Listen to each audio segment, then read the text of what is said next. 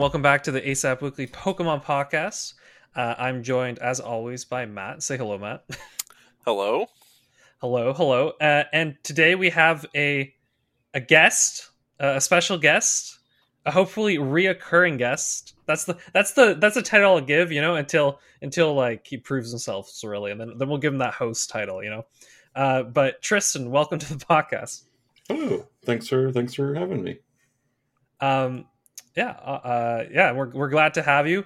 Um, what I'm really happy with is is uh, you and Matt know each other well, so I'm hoping uh, that'll be that'll be a fun little kind of I don't know. You'll have some in, inside jokes or some stuff, and it'll go over my head, but it'll still be really funny. That's what that's what That's- I'm kind of hoping for. That's fair. They they go over our head largely as well, so everyone is equally lost. It's cool. um, maybe my first question to you, Tristan, uh, while we're here is, uh, how'd you, how yeah, how did you learn about Pokemon? How'd you get into it? I know myself and Matt, we uh, we talked about that on the very first episode. So I thought with you joining us today, it might be good to kind of get your you know overall experience uh, with the games, with the anime, with anything. Yeah, that's fair. Um, my very first console personally that I actually like had. I mean, we had ones growing up was a Game Boy Color, and I got Pokemon Blue with it. So that was my introduction to the series, I suppose. Mhm, Um, mhm. For several months prior, my cousin had had it, and he had Pokemon Red, and he was like absolutely just rubbing that in my face. So by the time Christmas came around, it was like, yeah, it's my turn now. yeah, you, So- you enjoyed it.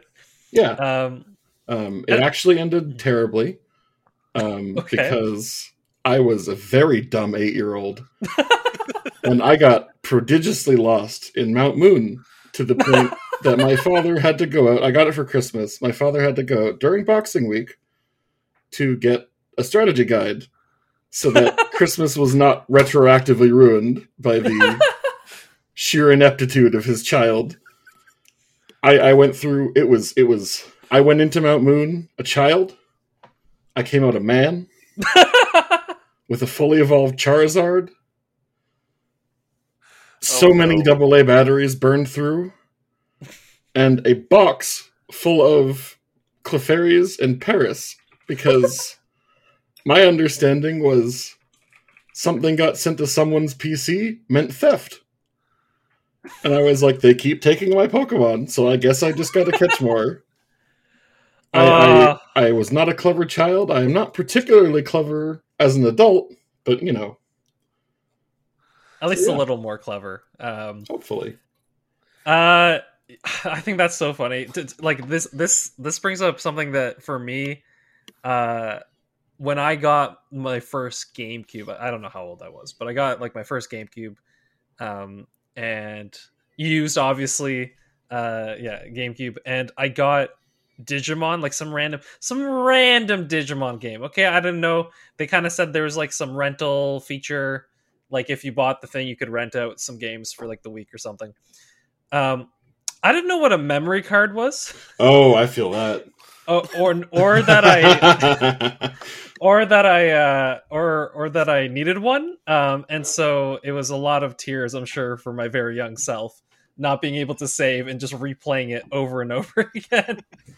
me, me and my younger sibling, when we got our GameCube, it uh, we got it with Lego Star Wars, and we did not have a memory card. So there was a lot of um, debate over the the point of collecting certain things because the entire point of that game is to go through the game and collect like different stuff. And I, I was like, we we just got to play through the game. Like, we're not going to get to save, so we, we might as well. my, my younger sibling the whole time was like, no, we we got to get the mini kits. I'm like, we're not going to get to keep the mini kits. When when we turn off the GameCube, they're they're gone again. Amazing, Let's just amazing. play the video game. Uh, um, Matt, do you have any stories of that? Of uh, of memory card nonsense. Not or or particularly, or, or, but or getting like a game you really like but not understanding it, and then starting, you know, and then Well, requiring a strategy guide.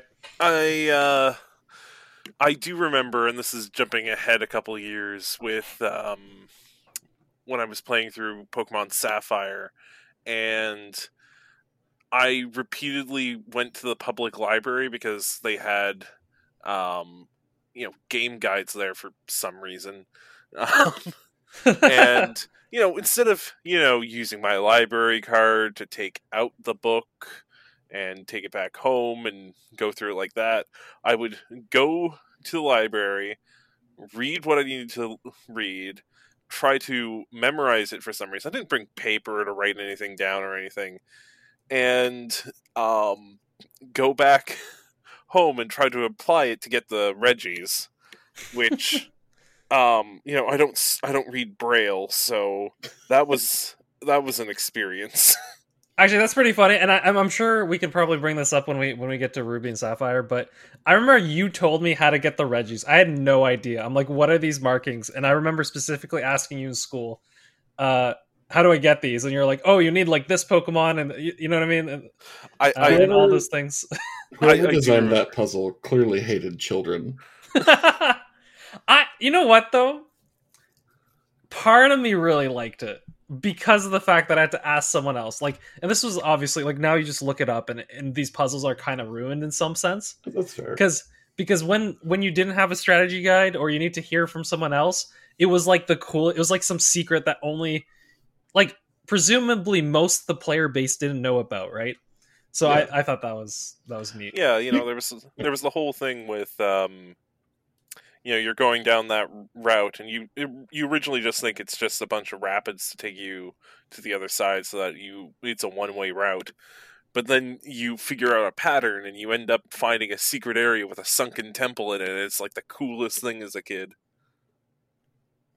uh yeah for sure for sure uh i think tristan do you want to add something to that oh i, I was gonna say just just speaking of dating ourselves y'all remember strategy guides like i Wow. I'm with uh, I'm with Matt in the fact that the the closest thing to a strategy guide was like those like tips and tricks, uh, uh random like like magazines that you'd, you'd find in the library. That that is that is the closest I guess to us an official I, strategy guide that I had. I, I have nothing but the utmost respect for that industry because they made such a pivot during like the DS 3DS era where they were like, okay, y'all have like GameFAQs this is not a sustainable model anymore. What if we made art books that sometimes gave you a tip? And that's basically what they became. I, I don't know if they still exist, but I, I, have seen a few since, and I was like, huh. I respect. I, I can respect like, that hustle. Yeah. Yeah. My, my favorite uh, strategy guides were the ones that you know either outright lied or did not contain the full information.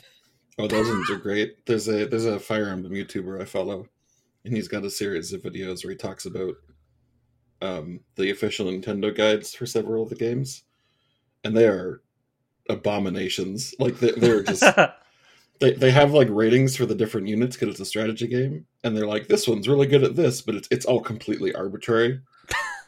yeah, it's just some guy's opinion. He's like, yeah, I like this guy. He's he's got blue armor.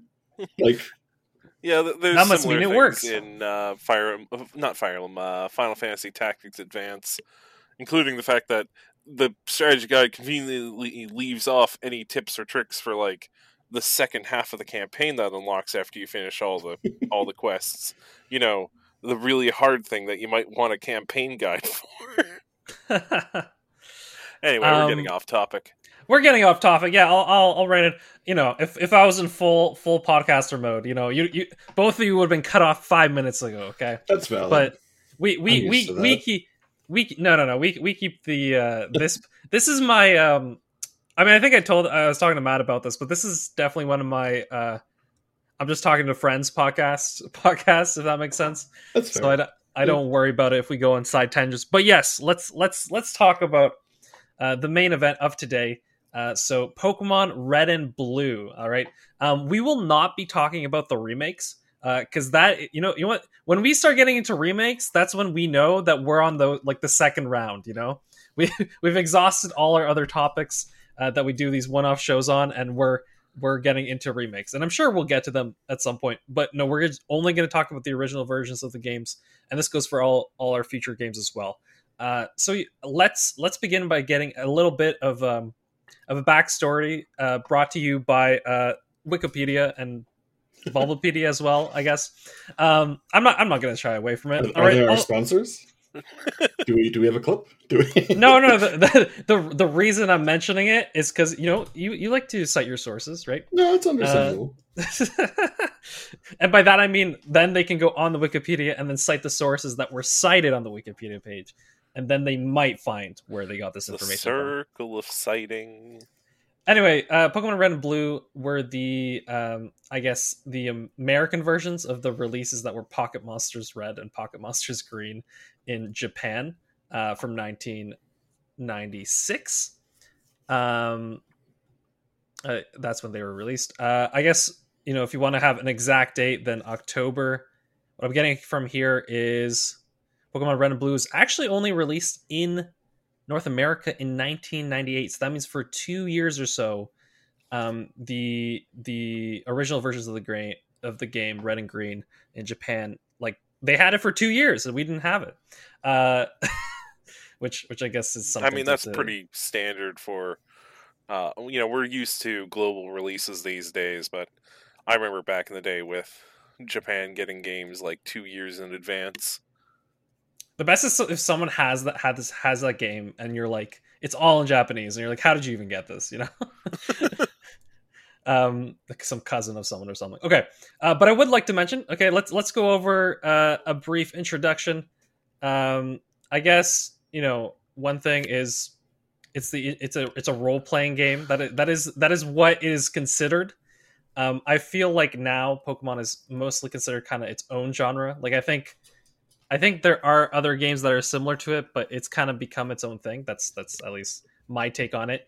Uh, but pretty much, uh, it is the introduction to the the standard format that we'll see kind of reiterated upon every other Pokemon game. Um, you are you are quested to become the best Pokemon fighter, Pokemon uh, trainer of you know of all time. That's essentially the goal. Uh, and you make your way through these eight gym leaders, and then go on to the Indigo League, uh, where you have to defeat the Elite Four, and you also have the side the side hustle of catching them all, the side hustle of collecting as many Pokemon as you can uh, in the Pokedex. Uh, the first thing I'd like to talk about is what do we think about you know who whoever thought of this idea, or I mean, sh- sorry, I, I, I guess I guess you know there might be some people that are credited officially, but you know what do you think of this original idea for a game? Like if someone came up to you and you had no knowledge of what Pokemon was, and someone said this is the idea, uh, what do what do we think of that? Uh, maybe maybe I'll maybe I'll start throwing it. I'll throw it to Matt first here. yeah, um, I think it's it's a it's a very interesting idea off the top because um, it's essentially it's very red red red and blue are probably the most JRPG of the Pokemon games before they really started um, developing into their own separate thing. So you really have this um, very interesting idea where instead of having you know the four to eight guys you would have in your party in a JRPG, there's 150 different possible ones. So there's a lot of personalization you can go into that um, a lot of games back then did not have. So like you could have your team and no one else you knew would use those specific six Pokemon. I guess to Um, that point, though, I guess what it did, did differently is I feel in other JRPGs, like if you were switching, you'd literally switch that character on the screen, like who you're going around. So the fact that there's this the one trainer the character that you kind of associate with, and these are just like your minions, might make it a little more bearable for a kid to understand. Yeah, it's don't also more personal because Mhm. um you know you can project yourself onto that trainer very easily and uh, then those six pokemon become your pokemon they're your uh, they're your friends and for a gamecube title uh, the sprite work is excellent GameCube, or God, Am I- why did I say GameCube? Game Boy. did I miss something? You know, For get a- the, get the Game Boy player. You know, I play Pokemon GameCube. For a Game Boy game, the sprite work is excellent. It's it's funny you should bring up the sprite word actually because um, we, we were talking about like different versions and like how things were. You know, Japan had these games for two years. Um, Red and Green were actually out for long enough that they released Blue in Japan as like a revised edition, and that's that's what we got. Ah, Oh, so. Like our, our red and blue were based on their blue, which came out like two years later. So their formula of creating a game a year or two after that's better than the original game was already established in the first Yeah. iteration. Is that what you're telling me, Tristan? Yeah, it was great. um, up to and including different sprites. You can find you can find the original red green sprites. Some of them are atrocious. Um, some of it's just like like there's there's what we consider to be the original sprites, but then there's like, I guess they're effectively beta sprites as far as like Western audiences are concerned. But but some of the red green ones are they, they certainly exist. I, I don't like have great actu- examples off Oh, the top of my geez. head, but yeah, there's yeah some of them are, is like mostly a tree. yeah they're uh they're certainly interesting Okay, Um, so and um, then they double dipped because they also made yellow afterwards they're like yeah.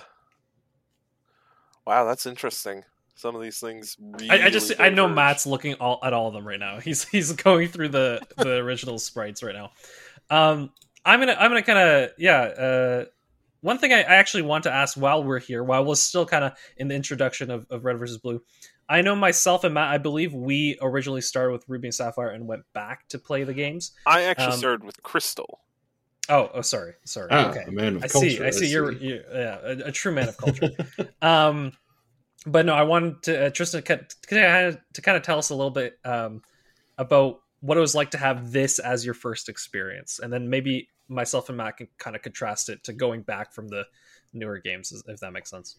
um no yeah that's fair i i was i was very much like the pokemon kid in uh, Mm. my class growing up um part of that was at the un, at the time undiagnosed add um but i was i was like like the 90s were, were big on pokemon anyway but i was i was like here for it like the cards that everyone said were too hard to play but i was like there's a rule book you guys we we could learn this. I I know you guys can read, but you know, um, uh, we had my my grade two teacher, um, because I would not shut up about things in general, but especially about Pokemon. um, implemented a policy in which I had a certain number of popsicle sticks per day he would give me, and when I wanted to either ask him a question or like tell him something, um, I was required to hand him a popsicle stick. And if I was out, that was it. He did not want to hear about anything else from me for the rest of the day. And and Pokemon more or less brought that on single handedly. so He was he was a very nice person, but he was he was very. I don't blame him one bit. Um, but Yeah. uh, it's it's the only game I actually had for the Game Boy for. I I couldn't even tell you what the second one even would have been. Probably Gold and Silver at that point. Um, but it was all that I played. Like all that I played, not even just on the Game Boy. Like I, I just did not have other games to really play often because we only had the yeah. one TV. So we had like a Genesis and stuff like that. But like, there's only so much you can really do if people are also using the TV. So I, I played a lot of Pokemon. Um, Yeah. I knew a lot of the stuff front to back. I, I replayed it a lot, which is something I, I kind of miss with the newer games because I feel like they they've implemented like a bunch of event stuff, which is which is cool. Like it's it's neat that it has that kind of reach, but they're they're really bad at um, availability for those. So it's it's very hard to Hmm. restart the newer games without feeling like you've now lost a part of the game, especially for the ones where there's some kind of like in-game something or other. You have to like you can't catch something without this thing. Um, Oh, so wait, when you restart it, you can't catch it again? yeah, like in like for example for uh, Diamond and Pearl, we're, we're skipping ahead some time, but like they had the mystery gift function where you could get downloaded like items and stuff like that, Oh yeah, yeah. yeah. and certain key items let you catch certain things. Like Shaymin and Darkrai, Arceus were all exclusive, like not So- just so- event hmm. distribution, but they were like they were in the game's code, and with certain key items you could prompt an event to go catch them. But if you then restarted your game, that download data was tied to your save file and not like the cartridge. so you you were then locked out of it effectively for the rest of time, barring any kind of like Game Shark, Game Genie cheats. Yeah, Diamond and Pearl was probably the worst for that. Oh, absolutely. So red, red and blue had a kind of freedom to that, where I, I replayed it multiple times just because it was fun.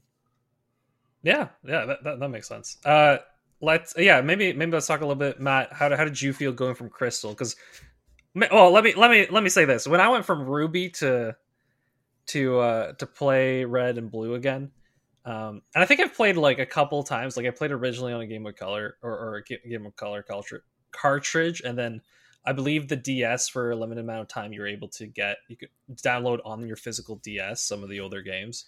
Um, so I remember getting I don't know if it was red or blue or yellow, but but I remember playing a little bit there. Um, and I found that one of there was a couple things that I realized in later games were no longer like a thing you had to ever think about.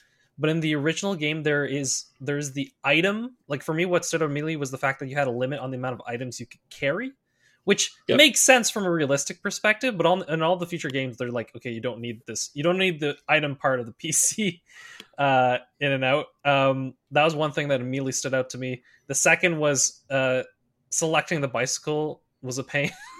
yeah, I know. I know. A hot mess.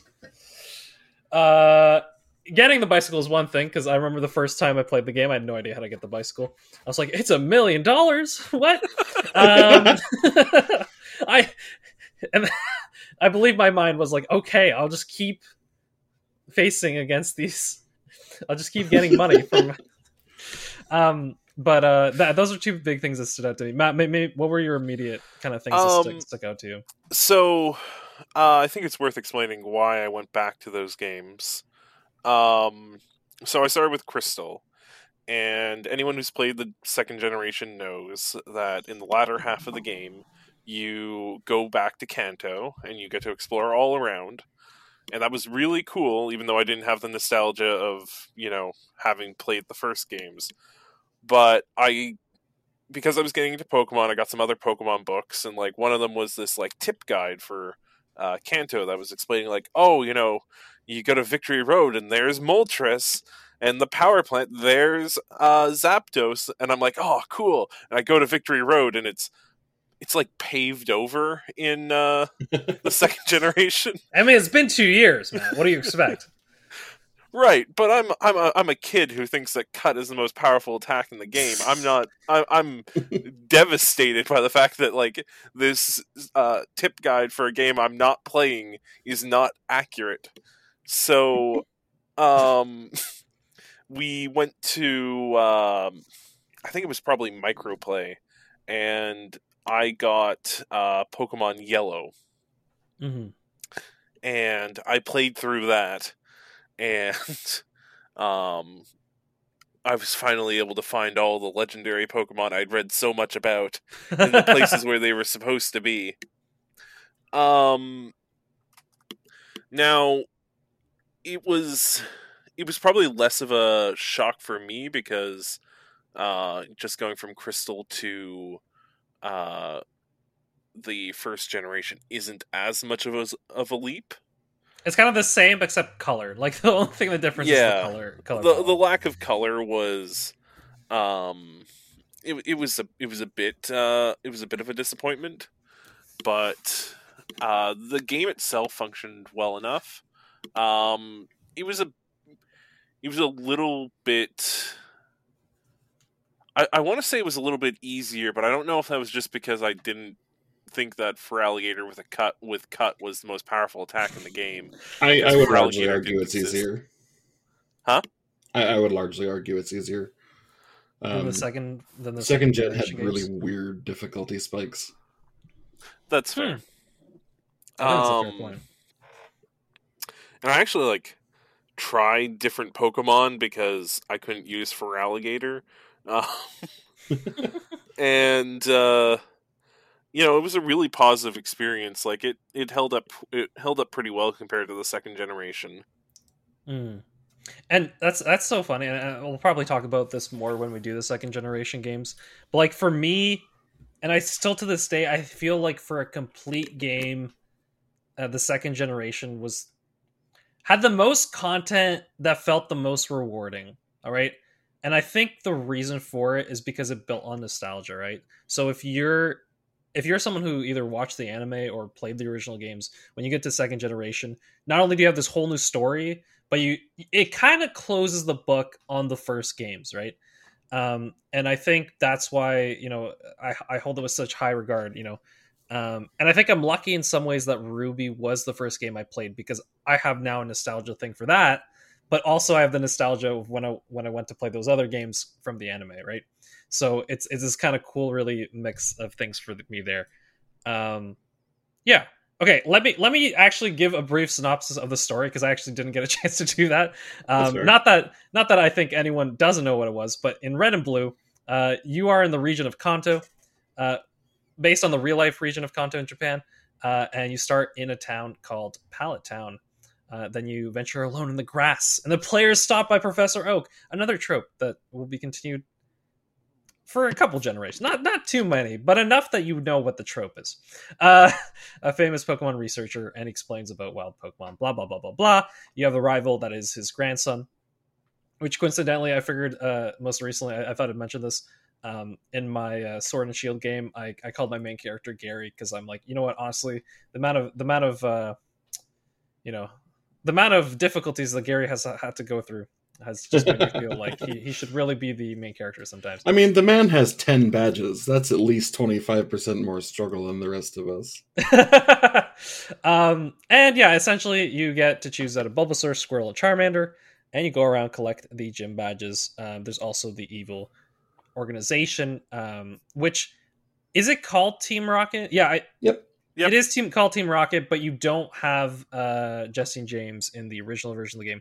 We'll talk a little bit later about Yellow, but um, uh, yeah, just just it's it's that you, you go collecting the gym badges, but there's also this side plot, and I think the side plot adds like I, I I think if it was just a game where you collect badges and then you defeat the the final boss, you're, it I think it would lack something. Uh, but yeah, what are your takes on on the general story, um, and and some what I just said there? I think it's uh, pretty solid. It accomplishes basically all it needs to. Um, my one problem with uh, Team Rocket, and I really like Team Rocket in a lot of ways, they have a lot of uh, personality in the game, despite the fact that they all use terrible Pokemon, except for Giovanni. Um, is you never actually like set out to fight Team Rocket. They just coincidentally keep getting in your way and you, the all powerful 11 year old, wipe away the mafia just like as a casual thing. Man, See, I actually, just... I actually enjoyed that. It, it, felt it felt a lot more organic. Mm. Where other other games have had, I'm not going to call it a problem because it's not there's nothing wrong with story structure. It's a design choice. yeah, there, there's there's definitely a design to it. Um, but other games have kind of uh, like it's been part of the marketing material where they talk about like the basic plot of the story. They'll be like, "Here's our evil team for the generation," and I'm like, "Yeah, I mean, I guess, but like, I don't know. It was it was nice to have kind of an emergent plot is not the correct term for it because it's not like it's it's player interpreted or anything like that, but like to just be like, yeah, these guys just keep showing up with their hats. they've got like snakes and they've got Koffing and they've got like like it's just so many Zubats. Like, what are they doing? they locked down a whole city. Like, this is nuts. And like, I, I appreciated that. It was it was nice to kind of like stumble across it at different points because mm-hmm. it, it felt it felt really built up in not not like setup and payoff, but like you kind of run into them a few times and you're like, oh, these these are like whatever small time crooks. And then you get to Saffron City and you're like, wow, these are big time crooks. That's amazing. Um, um, yeah, no, I, I do agree that like later games, and we'll get into those when they come up, uh, overly focus on the team. I just feel like Rocket needed like a little bit to like in the end have you like actually go after them. Like you go to Silph Co just because you need like a set of binoculars and like if they just handed them to you at the door, most ninety nine percent of players would be like, "Okay, neat, bye." Not not even though, because you get them. I, I know what you're talking about, and I, I don't want to be that guy, but you, you get the Silph scope from the the Celadon hideout. Oh, like, going into. Silph Tower is like even. I, I don't even know if there's proper justification for it other than I think they're hey, I can't get front to of the gym. Yeah, they can't get to the gym, and that's basically it. And I I think there's like there's sort of some implied where Gary's like, "Well, I'm going to save the day," and you're like, "Like hell, you will. I'm going to beat you to it, you smug prick." like, oh, which is, which is a very ten year old plot, I suppose. I uh, I remember getting uh, actually stuck when I originally played this game in uh, was it was it Saffron the, the middle city? Yep. Uh, I when they took over the city, I had no idea what to do. I I think I actually think in my original playthrough of the game, I stopped playing, and I went on and played the second generation because I got so stuck, and you know, um, I don't know if Matt. If, if I Um, if I got unstuck, it was definitely Matt told me how to get out of it. But I I a hundred percent I got to that point and my kid brain could not figure. it out. my, my big thing was uh it's just like all right time to go on to the next city walks into uh like one of those checkpoint guards who's just like man Oh, i'm really thirsty and it's like okay that's neat but i want to go and it's like no i'm thirsty and it's like That's what it was. and like oh i spent like days trying to figure out how to get past this guy until i figured out you have to like go in the underground like bike tunnel to bypass an entire city to go to a different city to get to a supermarket to buy lemonade for this Lemonade. guy. It, it always killed me that there were four guards. I assume they were brothers, just because it operates on JRPG logic. They're all brothers, right? It's like Nurse Joy. No, um, it, it always killed me. I think the implication was when he says, "I'll share this with the others," is that like he'll tell the others to like let you past because you're a nice person and gave him a drink.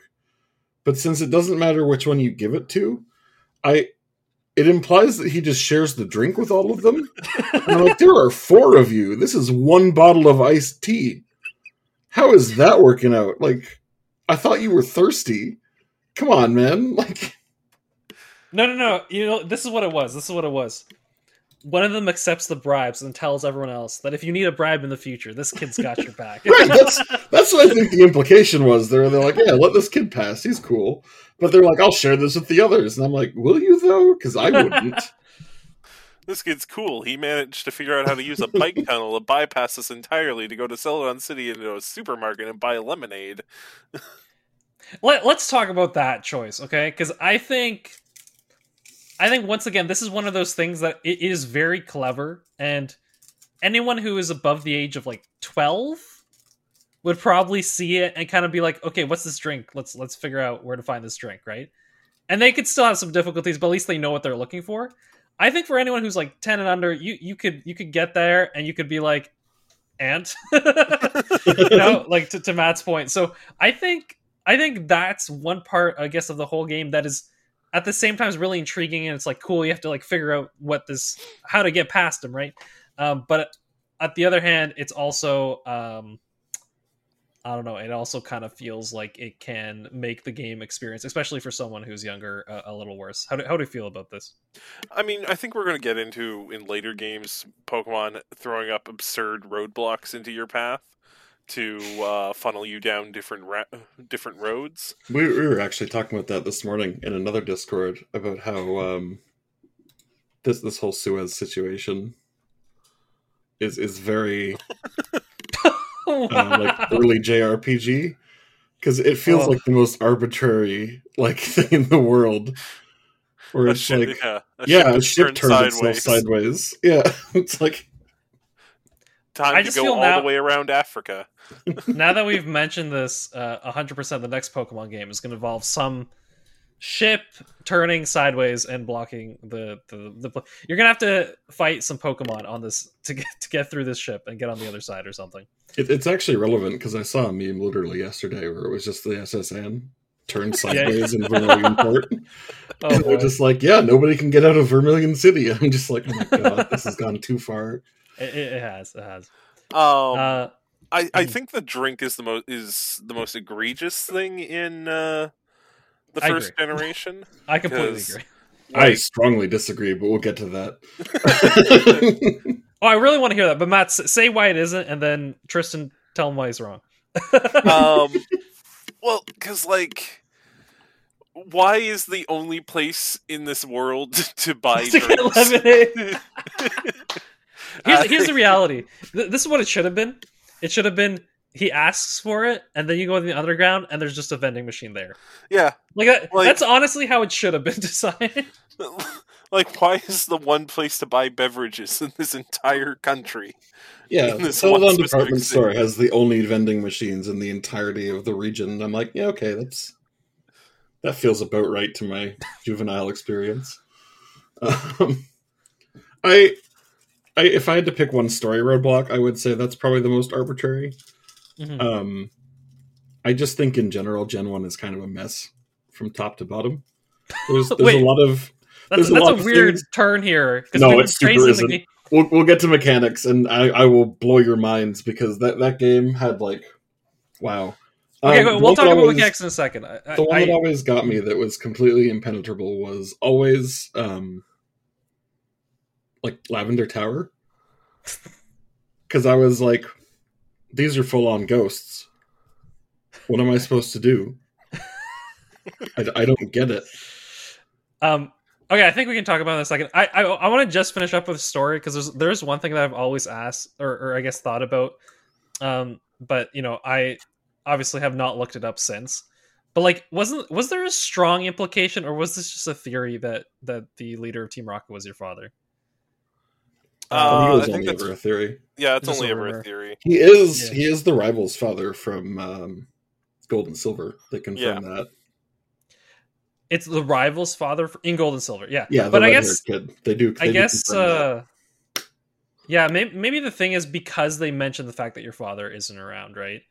Is like you you kind of like feel like what what does this have to do? And that's a common theme in some of the games, which I guess is a little like is is that like a societal implication on on like a situation in Japan? Like is that why they're like okay, a lot of people relate to this or having a father? I, I think it might be cultural.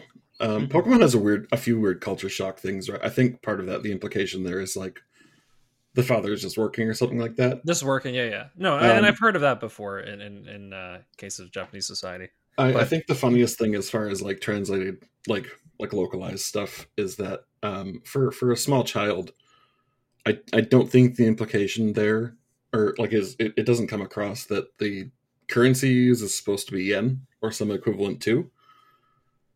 Because I remember thinking to myself, like I, I'd see TVs for two hundred dollars, and that's how much a Pokeball costs, and I'm like, really?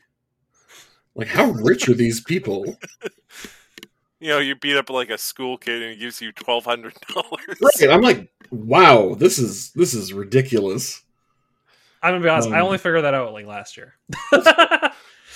I thought there was just some arbitrary money system. I, I have seen I have seen some implications that um it, it's like a tongue in cheek fan theory that there was just a massive war Mm. in the Pokemon universe at some point. Um and like most of the adult men died in it. Because you only really see either like super old dudes, super young dudes, or anyone who would be like like middle aged is like in a gang. um, you have Lieutenant Surge, who more or less confirms that he used Pokemon in actual war crimes during some armed conflict. It's it's a lot. Um, I, I guess I guess we all get socialized medicine out of it in the end, so it's not all bad. But All uh, right. yeah, yeah, uh, I, I think I think this may be a good time to, to talk about mechanics because I'm really curious to to get your perspective on these mechanics that you thought were all over the place. Which, given it was the first generation, kind of makes sense. Uh, so, what were some of those, Tristan? Oh, there's so many. Um, for starters, um, type advantages were they existed, but they weren't like relevant in a few cases. no, I that sounds stupid, but it's true. So like psychic was always weak to ghost. Okay. But ghost only had one ghost attack in Gen 1, and that was just Nightshade, which did fixed damage based on your level. So like it didn't matter. Um, the three ghosts in the game all had poison as their secondary typing, which meant psychic countered them actually. um, psychic in general was just very like it's it's an astonishingly good type. It's stupid. Like all it doesn't help that all the psychic types in the game are like incredible. Like Kadabra or Alakazam is super fast. It's got a massive special stat. That's I'll get to that in a second because that's also stupid. Um, to say nothing of Mewtwo, but like they didn't have counters. Like there was there was Psychic was weak to Bug and Yeah. Ghost, and Wait. there were no Ghost moves that did super effective damage. And for Bug moves, it was like Leech Life, which like okay, and Pin Missile, which was just bad, and was only on like there, I don't. No, no, that's a lie. I think there was um, Twin Needle as well from Yeah, Twin from Needle Beedrill. on uh, Beedrill. But Yeah. that brings us into the other problem. but it was also bad. So it's just like yeah. this all- is a no, mess. no. The other problem was all those bug types tended to have poison as a secondary type. Right. So And the only one with any like fighting chance, Psychic. the only one with any real fighting chance to kill psychic types, ironically, was Jolteon because it was fast enough and had access to pin missile. So it's like, really, guys? Like, did nobody think this through? You know, it's funny. You say all this, but to my child brain that didn't understand any of anything except Oh, that's fire, fair. water, grass, I thought it was it was uh, a marvelous uh, game of RNG. Honestly, it was like I was. Uh, it's like spinning the lottery every time. You know, It's it's extra Like funny slots. because um, they they they've done a lot of work since to like split it up.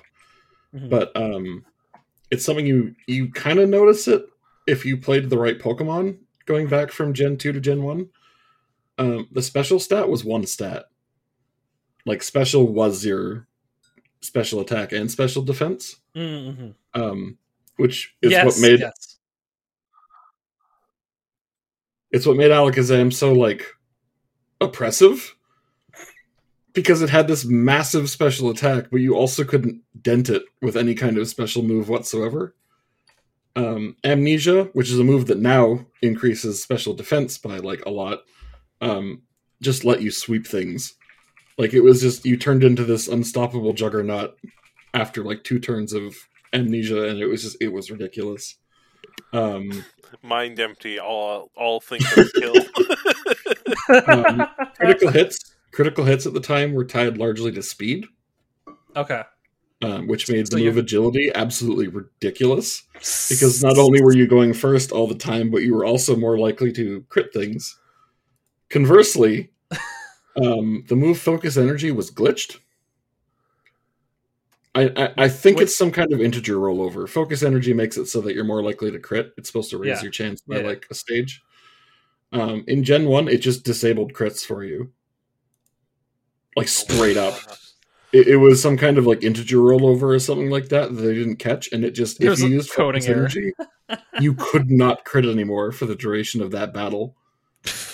And it's like, all right, this is cool.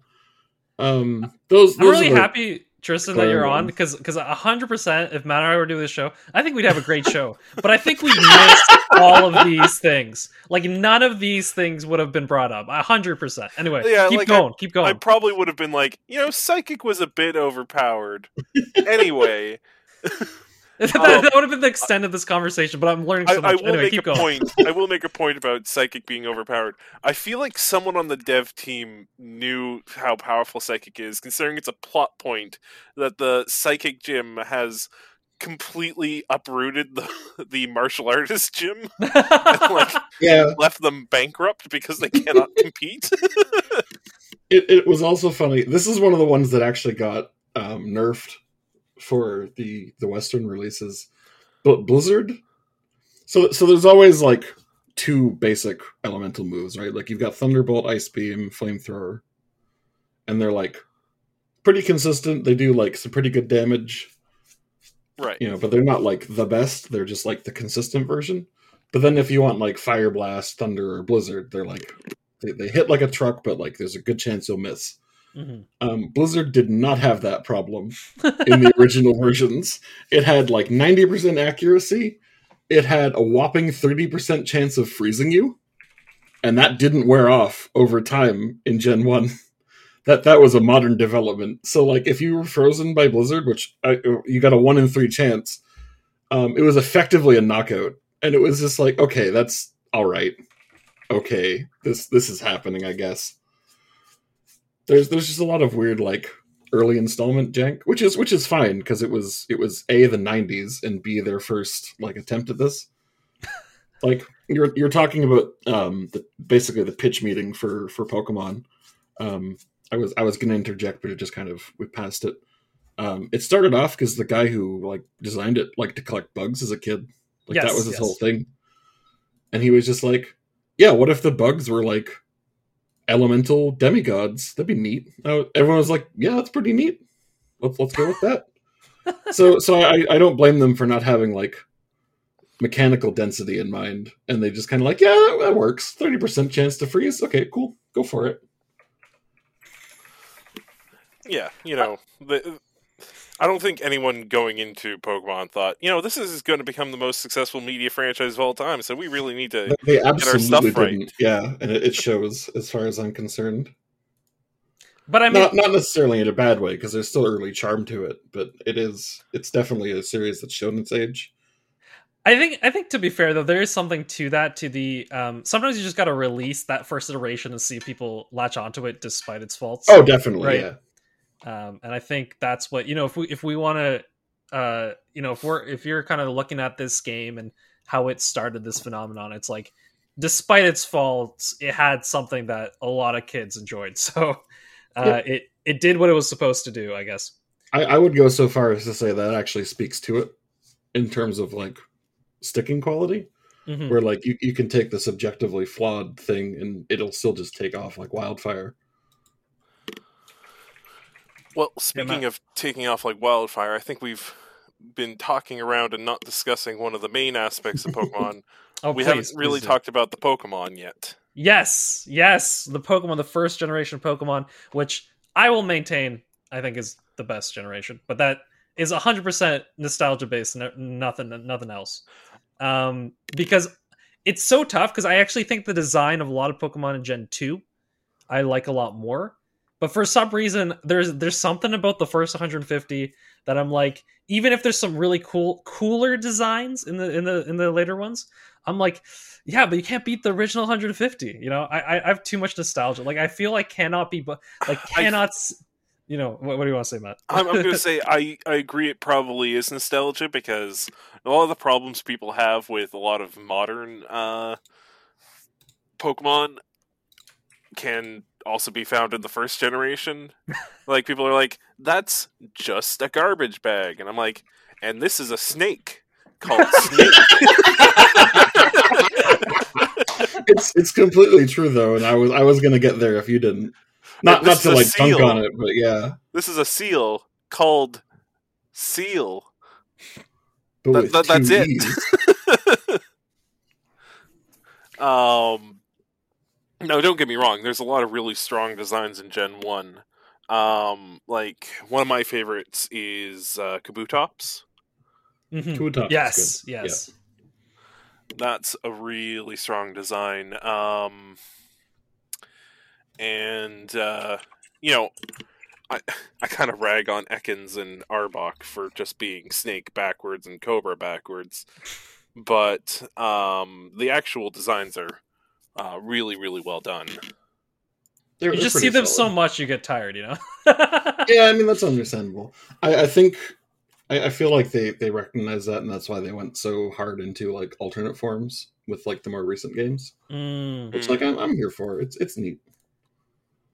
it, it's neat and it doesn't force me to get all the alternate forms to say that i've caught the pokemon so i'm already i'm all on board for that uh i will say as well for me like i remember literally any pokemon that i'd seen in the anime and caught was like those were my favorite ones so for instance um what was like the the was it mankey is that is Yep. that the Yeah, is, is that the evolved form or is that the No, the, the little one. Primeape is the evolved form. Okay, the primate because it was in that one anime episode where they were fighting. One of my favorite Pokemon from the first gen. Uh, hundred percent as well. The um, Raichu for whatever reason, I actually really like. wow. I don't know. It, it there's something about that, but I feel like you know it's kind of weird to say that, but I, I actually really like Raichu's design. I was watching that that that episode with uh when when they're fighting against Pikachu. I'm like, nah, Pikachu wouldn't win that. All right, my my kid brain was like, there's no way. Okay, right, Raichu, take it easy.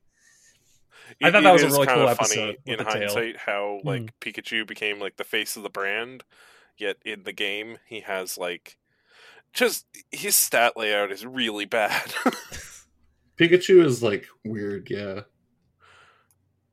It, like it's it's it's it's, a a companion, surprisingly but not a rare Pokemon, Pokemon. that is not very good, but is the face of the brand. Do, yeah, wait. Do do you need any of you know? And this might be like a good time to get into, unless unless some of you want to. Actually, let's let's talk about before we do this Mew and Mewtwo. What what are your thoughts on Mew and Mewtwo, Tristan? And then Um, maybe Matt after. Yeah. How do you mean? Just like in general? I, as these like they were kind of the like the god Pokemon, I guess, of the first franchise. I mean, we can talk about the birds as well, but uh, yeah. What, what do you think of some of these legendaries? I thought it was interesting that they were kind of like dabbling with this kind of like mythology to it, where like Mew was like, you'll you'll see memes about like which was the first Pokemon because you'll get Arceus is the god of all Pokemon, Mew is the first Pokemon, um, Rhydon is the first designed Pokemon, Bulbasaur is the first in the Dex, and you've got all these different answers to the question. Mm. Um, it was interesting to see like this, um, like like deep lore, I guess, if you were looking for it as an eight year old. yeah, like if you Um, really pay attention to the uh like destroyed uh, mansion. yeah that's on what i was gonna say. Island. yeah. There, there's some interesting stuff in the underground or like the the mansion yeah. Where it was like this is this is neat. Um, do either of you know if Mew is actually catchable in the it in is Red and not. Blue? is it not. is not. no you had to get it from an event. Okay, people talk part, about the truck. It was not under the truck. It, it took me 20 years. It took me 20 years and i finally got an event and then not only that i end up realizing that i ha- actually had a whole bunch of people who were willing to trade it for like past legendaries. Anyway that's, that's point being i have like three mews in my in my All right, Pokemon I- home. let me, I was let me backtrack slightly. Let me backtrack slightly. That is half true. You can catch Mew in the game but you have to do a glitch for it. And Mm. it Oh, involves wow, some, like, okay. really weird things. Yeah it's it's not officially in the game though. Yeah, it was always a, it was a little weird how like you can catch Mewtwo, but unless you're paying attention, you have no idea what Mew One is. So is it mentioned in the game? Yeah it's in it's in the destroyed mansion. Yeah, there's if Mhm. you read the books there's like a few things like that. You know, if they you talk about um sorry you, you can continue. I was gonna say if you if if an eight year old has the attention span to like really like read and understand and correlate the books in the mansion, they can uh, figure out that Mew exists and that Mewtwo is a clone of Mew. But if you don't pay attention, like me, you know, you just come across Mewtwo in the cave and you're like, I'm gonna need a whole anime movie to make sense of this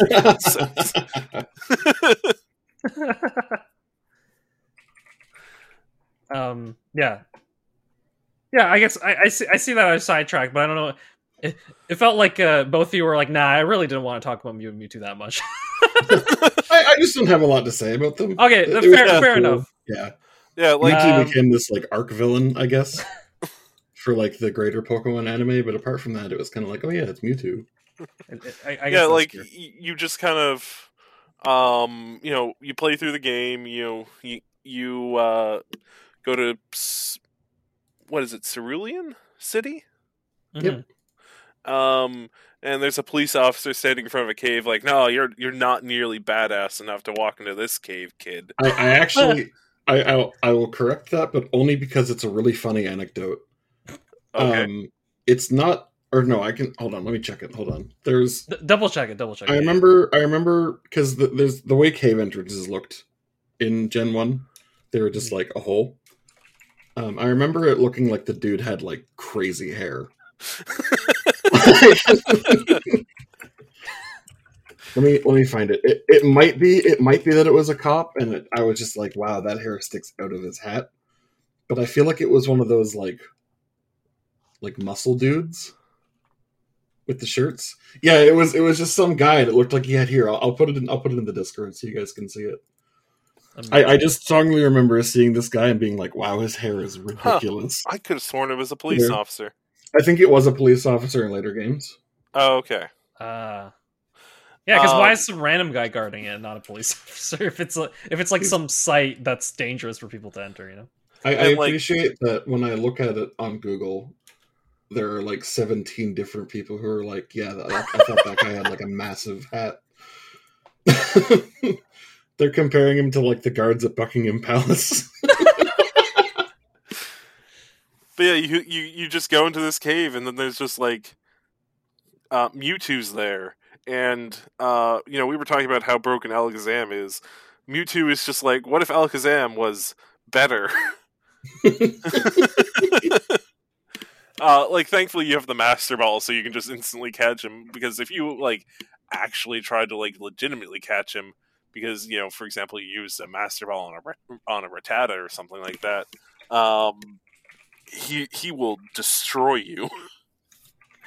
Unless you use the duplication glitch, is what I did all the time. yeah, I, I saved that and I was like, what's that? 128 Master Balls. All right. Time to catch 'em all. trivialize the rest of this game. Can, can I say I, I feel like uh, the Master Balls in future games like stop stop being the same thing, um, because or maybe maybe in the really recent ones because I actually have no idea what to use the Master Balls for anymore. Like I'm like, is there Pokemon that like run away? Can I use it on that? Is there no? There is. I, isn't. I Okay. always use them on roamers in cases Yeah, where yeah. they exist.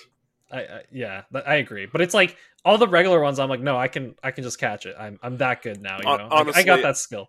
after my experience with uh, trying to catch uh, Rayquaza on Spear Pillar in Sapphire, I always use the Master Ball on the uh, hidden Super Legendary because they might have rest or recover. Yeah, that, that's valid. I'm not about that. Um. Okay, sorry. Uh, I actually wanted to, yeah, to see right now if uh, we want we can maybe tur turn this conversation and talk about Pokemon Yellow, unless unless there's some other thoughts that, that either of you had here. um, I just wanted to ask, what is everyone's favorite starter? Oh yes, that that is a good thing to ask. Are we talking Uh, explicitly Gen 1? Yeah, Okay, that's fair. Um, that's still difficult, if I'm honest. I, I feel I have yeah once again all three of those Pokemon probably rank somewhere because of nostalgia and like you know some, some near the top of whatever I think of you know my favorite Pokemon. But if I were to choose, or, or talk about like including the evolutions or Yeah, yeah. just including the evolution. You always have to include the evolutions for starters. It's so funny 'cause- as a kid I would say Charizard, but like hundred percent now it's Blastoise for me. I I think it, I think it's Blastoise overall for me too. I I have like Charizard fatigue because like Yeah. Game Freak just cannot stop. Um, if if we're going with just base stages, I love Bulbasaur to pieces. I just don't like Mm. Venusaur very much. yeah, That's kinda Venusaur would be a better design if he didn't have the doofy tree. I, I I just don't quite like it. I like Mega Venusaur, like or it's got like this like lush jungle on its back. Where I'm like, yeah, that's that's that's cool. Yeah, It, it is. Um, It's funny to me that like they iterated on that later with Torterra, where they were like, "Here's a cooler turtle." Like- Oh, Um, but yeah, no, I definitely agree with Blastoise as well, and I I sympathize with Charizard fatigue. Charizard is a close second, but the Charizard fatigue just uh, drops him. But segueing into Pokemon Yellow, because I knew I'd be able to do this. Mhm. Um, in Pokemon Yellow, you didn't have to choose. exactly. yeah, I like I like that very much. Uh, Um, I I think I mentioned this to Matt last time, but that I when I played it, I had the original um party, like the original. I, I like went with the anime party. Sorry, I shouldn't say original. I said anime party. So like I literally because you could, I was like, okay, Butterfree, uh, Pidgeotto, starters. That that was my party uh, when I when I went back and pl- played the game. That's understandable. it's a solid party.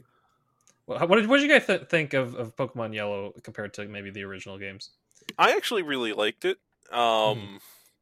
It's interesting that with as popular as the Pokemon anime has been, they haven't really done something quite like Yellow since. because Mm. for people who don't know, Yellow has a lot of the anime into it. Like you fight Jessie and James, the Squirtle Squad shows up, and that's how you get Squirtle. Yes. Um, yes. You know, all the all the starters you get, you get them roughly the same way that Ash does in the anime. Uh, you start off with a Pikachu that you can look back on, and he'll like smile at you in a big sprite art. Um,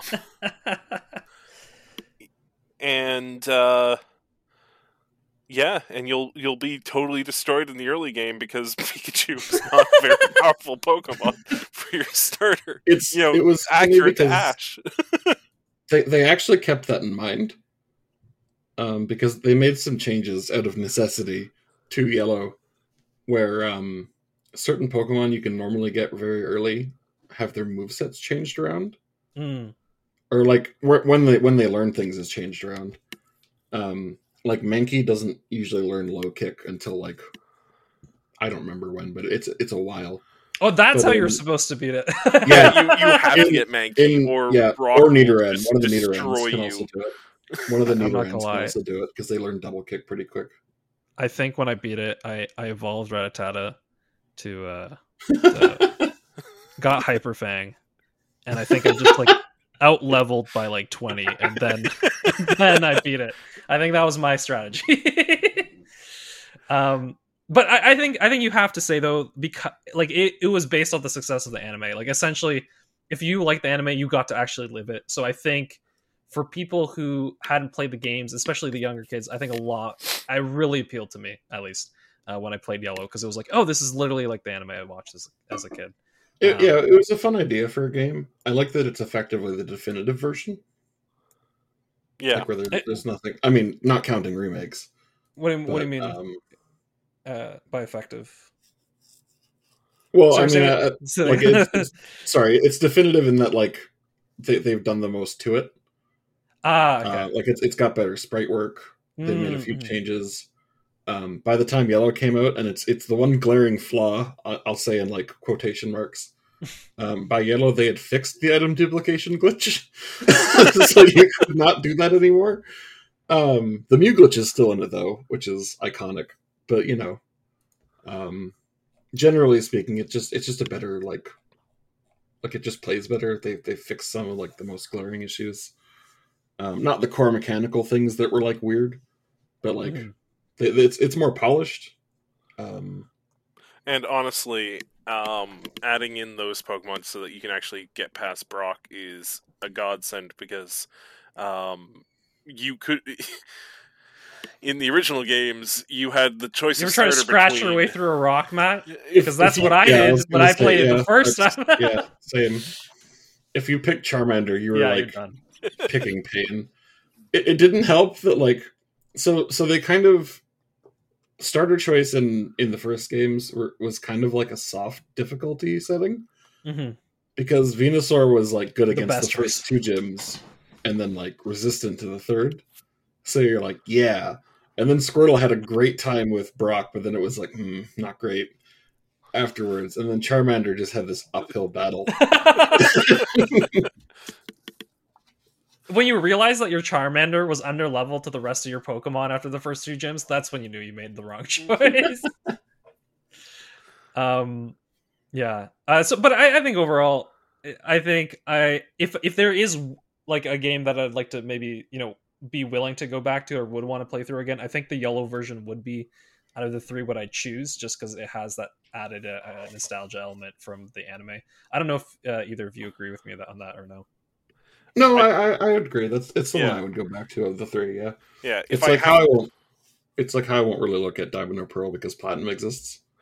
yeah, if I if I had to play one of the Game Boy versions of Gen One, I would do that. Otherwise, I'd probably go back to Leaf Green. But Mm. that could be uh, uh, a topic for that that's our uh Pokemon Gen called? One Redux Edition. Yeah, that's that's our uh, round two of going. I think the remakes will be its own little series, but but uh, we'll we'll save them for now because I think um, I think it'll be cool when we go through all these and kind of see how Pokemon evolved and and how the games evolved and some of the things that we we kind of start seeing that we enjoyed and start He seeing. what said the word. like. He said evolved. Oh boy. boy. Uh, the then uh, then we can go back and be like, okay, what did they do in the remakes, and and you know, um, were they were these remakes worth it? And I mean, that that could be a whole other discussion. But yeah, uh, I think I think maybe now we can get give our final thoughts. You know, maybe we can have this kind of final thoughts on uh, the first generation of Pokemon games specifically. Um, so Well, yeah, Oh, Uh, something I just want to ask because this might be a this might be a fun thing to ask moving as we go along. Yes. Uh, for this game, what is your judgment on the feasibility of catching them all? In this game, is Mew in the Pokedex?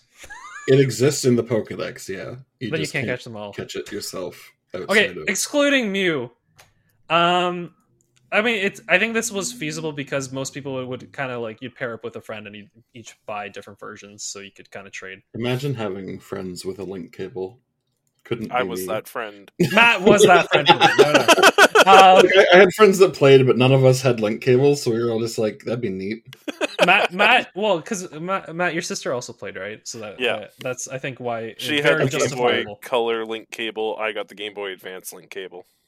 And not That's only so that, I think Matt was like almost like a uh, to anyone who did happen to play Pokemon, he was the link cable for that. I, I brought it. I remember bringing it a couple times at school just for other people to use. That's yeah, yeah.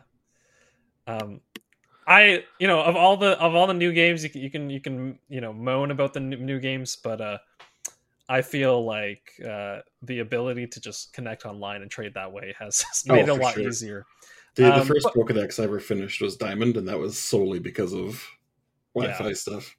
R- regardless, I, I I have to say though, I think it is feasible. I think in this game it is feasible. It's it's Yeah. pretty close, yeah. Yeah, Yeah, I, It- it I, just I the figured amount- that'd be the answer, but I want to Mhm. ask this question as we move forward because yes, yes. That's that's understandable, yeah. Um, that's a But- great question. I like that. Matt Matt slowly started like implementing his own segments, and I love it. So we have we have the uh, we have the um, what's your favorite starter segment, and we have uh, this now. The uh, is it feasible? I like it. I like it. Matt, Matt will have his own list of things he's added to the show over over time. Do Will I we get to go remember back that next time? retroactively answer the other ones? the the, Um, the Tristan catch up episode. Uh well the only one we've done is Pokemon Sword and Shield, and I think I think we can uh maybe maybe leave you know leave that answer to sometime in the future on that's some other episode. That's fair. Uh yeah. I, I I know we go and venture into the other games because the comparison is is a valid point, but I I do kind of want the uh the episode to still be relatively about the game we talk about. Oh no, that, that's that's fair. No, I, I was I was Uh, like ninety nine percent joking. All good, all good. I, I do think though, like if I were to get into um, being able to catch them all, but Pokemon Sword and Shield, uh, do you have an hour? Uh, Define 'cause- all. uh, Anyway, Because there will be an episode. I, I think we've talked. Uh, Matt and I have talked about this before. There will be an episode just titled National Dex. Like it will happen at some point, yeah. uh, and it won't have any game associated. It'll just be called Nas- Pokemon National Dex, and that'll be it. Um, that's fair. But uh, I'm, I'm here for it. uh, yeah, okay. Final thoughts, Matt, uh, and then final thoughts, Tristan. Um, the first generation of Pokemon, I think, is a very strong first effort. It has some uh, pretty glaring mechanical flaws. Uh, some of the plotting and whatnot, it can be a bit arbitrary at times, but I think, I think its legacy kind of speaks for itself. It had Mhm. these flaws, but it had a really, really attractive model that uh, appealed to a lot of people and set off a series that I very much enjoy even to this day. Tristan. I can't just say same, can I? No. Um, I, I think it's I think it's still a very charming game. It's not one that I revisit often, just because I have other things that I'm doing, and like strictly speaking, there are better games. I wanted to play Pokemon again. Um, not out of any hatred towards Gen One. It's just kind of one of those. Yeah, I mean, I've I've kind of grown past it. Um, I think a lot of people put it on a pedestal it doesn't necessarily deserve, as far as like how it's held up. But as far as like how it was at the time and its like lasting legacy, I, I think that's pretty unassailable as far as I'm concerned. I th- yeah, I, and I'm going to bounce off that for my final thought here. I think um, this wouldn't be like if, if I were to introduce someone to the Pokemon franchise, this would not be the game I'd introduce them on. I think if someone played uh, a Pokemon game and really enjoyed it and really got into Pokemon, then I'd be like, okay, hey, you might want to, you know, uh, grab someone's DS who bought that version, or or see if someone has a yellow cartridge running around. Um, but um, go back and then play it. Like once you already have a, an affinity for the franchise and the games, right? Um, I would not recommend this as the first game because I think there's a lot of things that are old video game design Yeah, tropes, definitely. right? Um, like there, there's a lot of inconveniences which you go back, and I think I, I thought of them as cool when I went back to play them. But if you're if this is the first game you're playing, you're going to be like, okay, why can't I do this, or why, like, uh, why do I have to level all the Pokemon individually? You know, uh, when when you have like you know XP share and all those things that, that aren't included, right?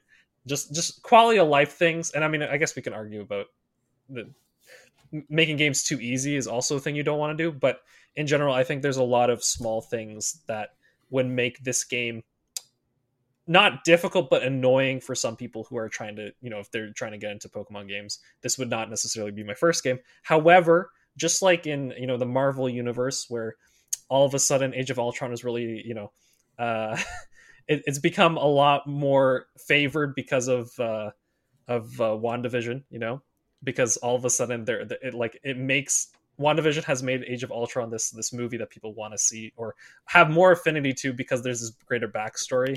I think the reason will this will this game will always be held up on a pedestal. It's because it builds like all the other games are built upon it, right?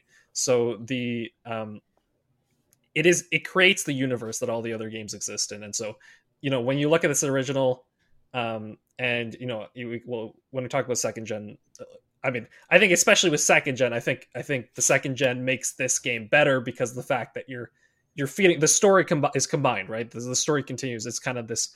Uh, Gen one and two are kind of these like together games in in, in my mind a little bit. Yeah, Um, they're more so- interconnected than the others. Yeah. Yes, and and you need you need this first game for that second game to be so cool. That the ending at least. Yeah. Um, and and that's my takeaway. It's it's worth it. Probably a little overrated, but but definitely, um, if you were to tell me this is the first game that you came up with for for something that uh, kids would enjoy, you did a really good job. It's it's interesting that they went what six generations without mentioning Kanto, or like before they didn't mention Kanto at all. When is the last time they mentioned Kanto? I actually don't know. Oh no, no, I, I just meant like through like one one was Kanto obviously, but like two had Kanto in it. Mhm. Um, three had the remakes. Four had Kanto by extension of it being in like the Heart Gold Soul Silver remakes. Yeah. And then even in Gen Five with Black and White Two, um, a bunch of Kanto like characters appeared in like different like situations. So like clearly there's like this connective tissue that this It's- game just kind of forms for like the rest of the series on the whole, and I I I think that's cool. I think it's really cool, but I think it is a smart design choice because having them all interconnect, right? Um, would eventually be harder to overcome when you want to do something new. Oh no, definitely, yeah, That's what you have to be Um, careful of, right? Yeah. yeah. It, it was it was one of the more glaring issues with a few of the later ones, where it was like, okay, but where are the things I like already? um, yeah. All right. I think I think yeah, I think that's a nice little bow. Uh, yeah, if you know Matt Matt's adding his segments, but I kind of like the final thought segment because it, it leaves our listeners with with that maybe in their mind of, of our final kind of ideas. Um, you know, to be fair, I feel now that I think about some of the final thoughts ones, maybe we should have done Sword and Shield at the end because my final thoughts might have been a lot more. Uh, Well, maybe maybe we can have Sword and Shield Redux. I yeah, think when they we release will. the remakes in 2027.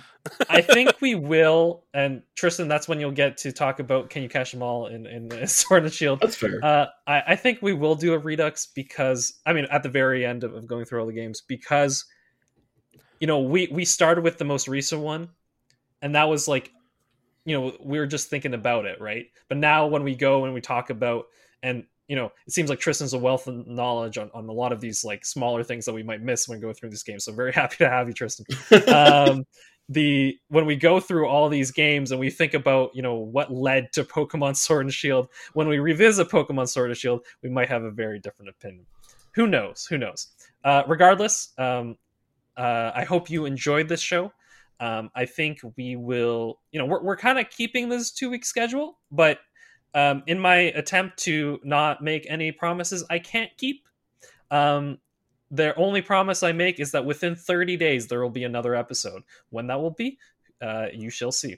Um, anyway, from myself, from Matt, from Tristan, thank you all for listening. And Thanks uh, for we'll see listening. you- We'll see you next Yeah, time. thanks. See you later.